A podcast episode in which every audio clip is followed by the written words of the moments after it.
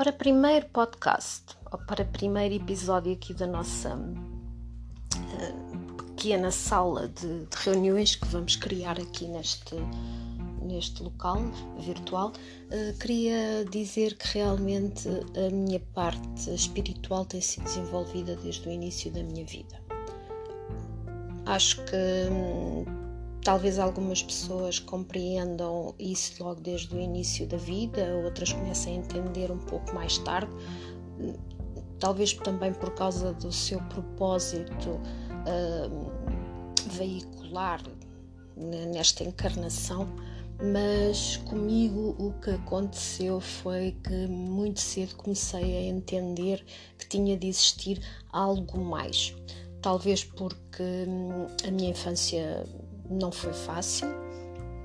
Muitos uh, uh, também terão passado por situações na infância que são complicadas uh, e muitas vezes quem tem mais problemas durante a infância, quem realmente procura uma, uma âncora ou, ou alguma estabilidade em espiritualidade ou, ou, ou noutro poder que naquele momento sentimos que tem que ser exterior a nós para que possamos começar a, a tornar-nos, digamos, uh, eu nem sei bem como é que é dizer isto, mas naquele momento sentimos que precisamos de alguém que tome conta de nós, porque uh, uh, a vida não está a ser fácil, talvez não tenhamos o apoio que deveríamos ter como crianças uh, ou como adolescentes ou, ou, ou, para quem acorda já nos 20 ou nos 30 ou assim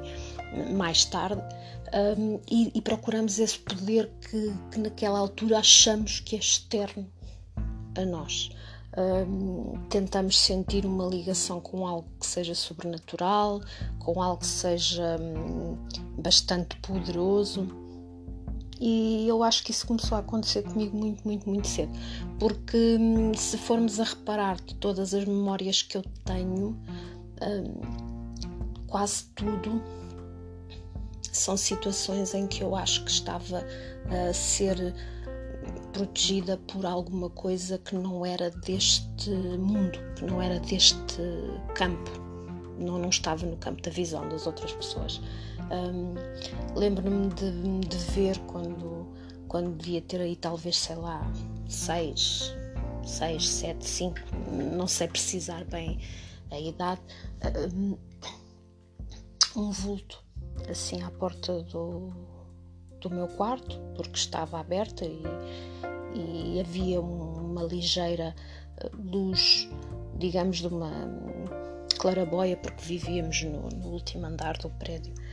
Um, e, e, eu achava que, que era alguém, mas não tinha a, percepção de que fosse alguém físico, ou seja, naquele momento eu achava que era uma entidade masculina, mas que não seria o meu padrasto, que não seria a pessoa masculina que estaria lá em casa.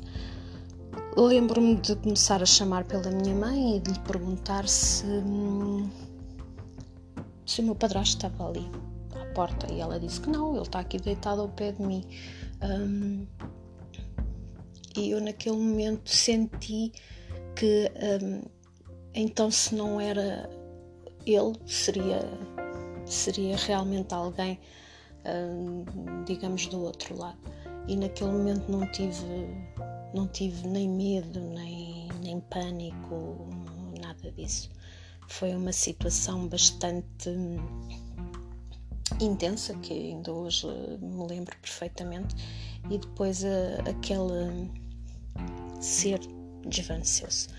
Um, eu acho que muitas vezes as pessoas começam a pensar se, se nós falamos disto em crianças, ah, isso é um, uma imaginação, uh, isso é a tua cabeça que é muito fértil, é uma pessoa que que inventa coisas porque precisa de se refugiar ou alguma coisa. No entanto, vamos ver, hum,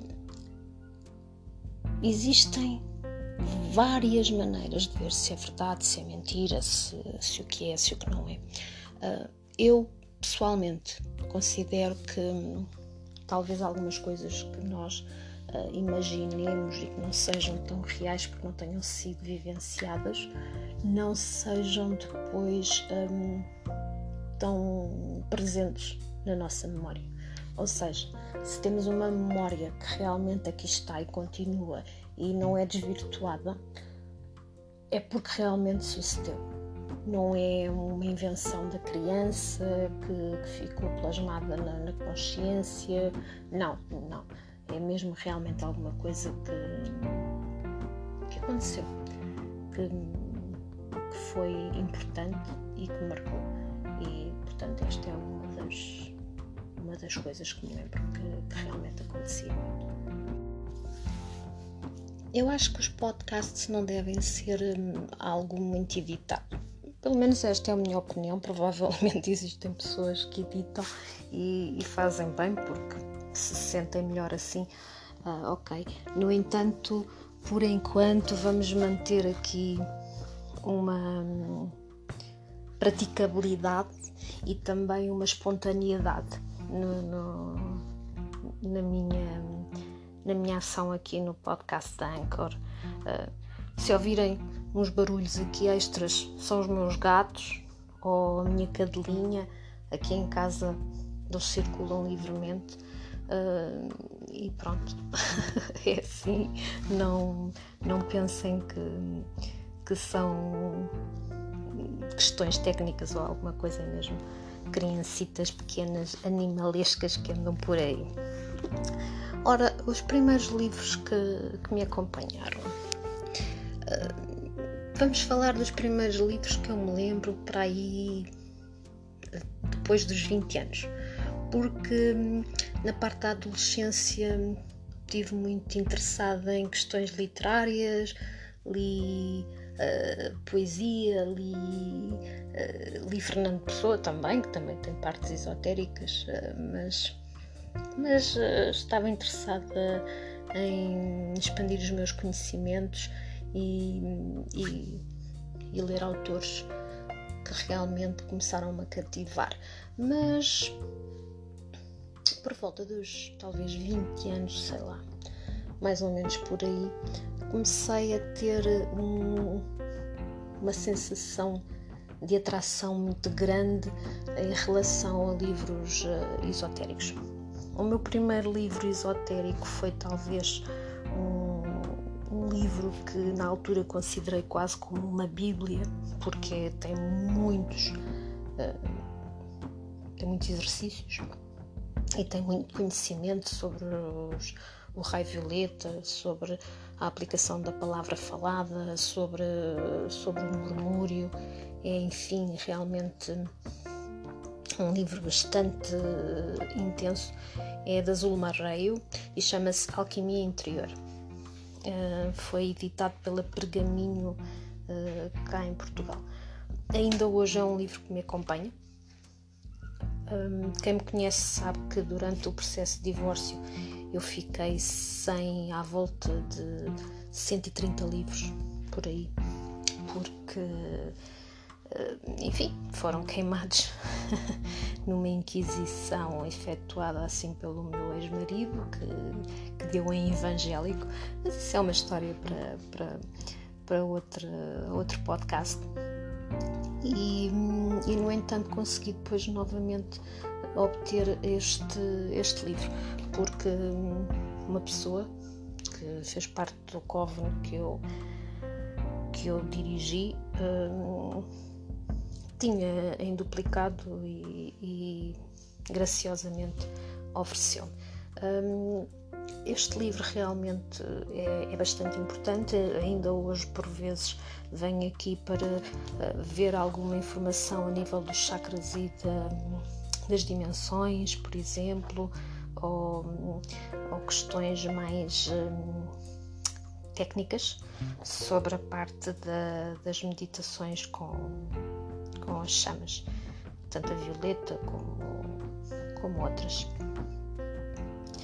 Também me recordo de, de um outro livro que foi muito importante para mim e que agora apercebo de que tinha muita informação que, que seria importante ter desenvolvido mais, mas que depois eu achei que não estava a ser muito uh, adequada porque seguia um caminho muito cristianizado ou, ou, ou com o dogma do, do, do Deus único que, que eu não sigo de todo.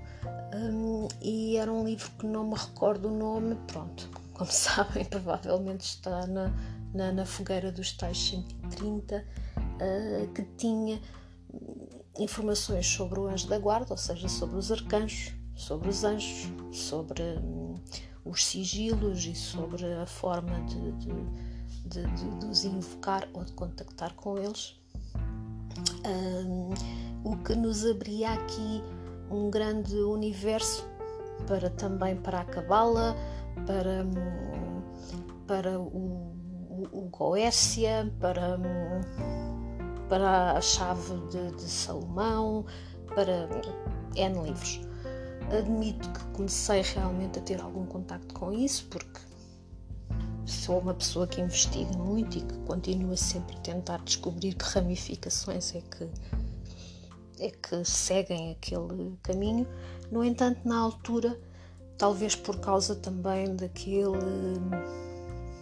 estigma e daquele dogma que nos, que nos enfiam pela cabeça abaixo, que uh, Lucifer não é bom, bababá, bababá, bababá.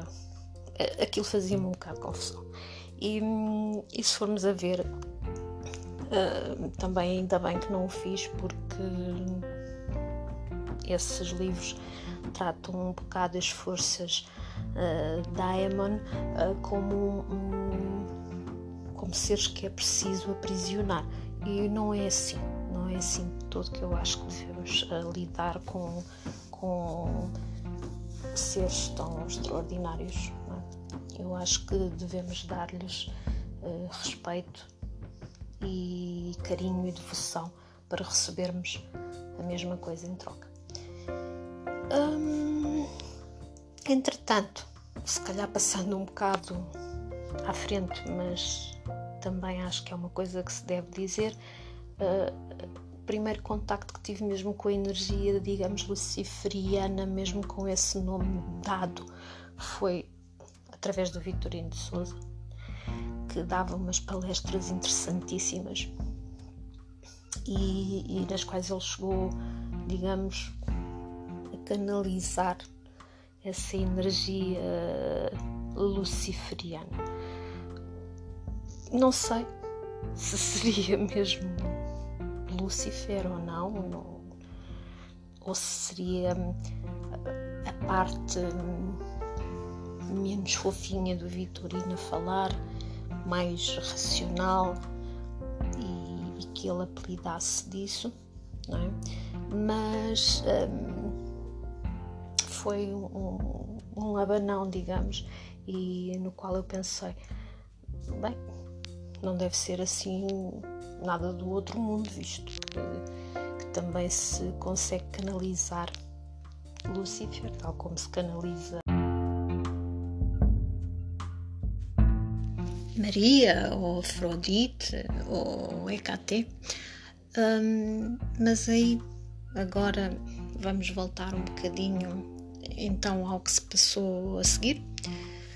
Uh, o que se passou a seguir na minha evolução foi que comecei a aprender sobre Reiki, eu já me sentia um, bastante ligada às artes curativas ou ou partes mais uh, mágicas do caminho e, e tirei cursos, vários, de, de Reiki, o, o o Tibetano, uh, tenho também outros uh, como o sacerdócio de Melquisedeque, que me ajudou bastante com a parte da geometria sagrada, da Cabala. Uh, e pouco a pouco também fui começando a desenvolver as minhas as minhas aptidões para tarô, para divinação, para meditação. Foi uma altura bastante, bastante intensa uh, nesse caminho. Comecei também a fazer então uh, tratamentos aliados um, à área de estética. Eu estava a trabalhar na área de estética e isso também permitia-me uh, que as pessoas depois me conhecessem e requisitassem tratamentos de Reiki. E, e, pronto, começou a evoluir a partir daí toda esta minha caminhada.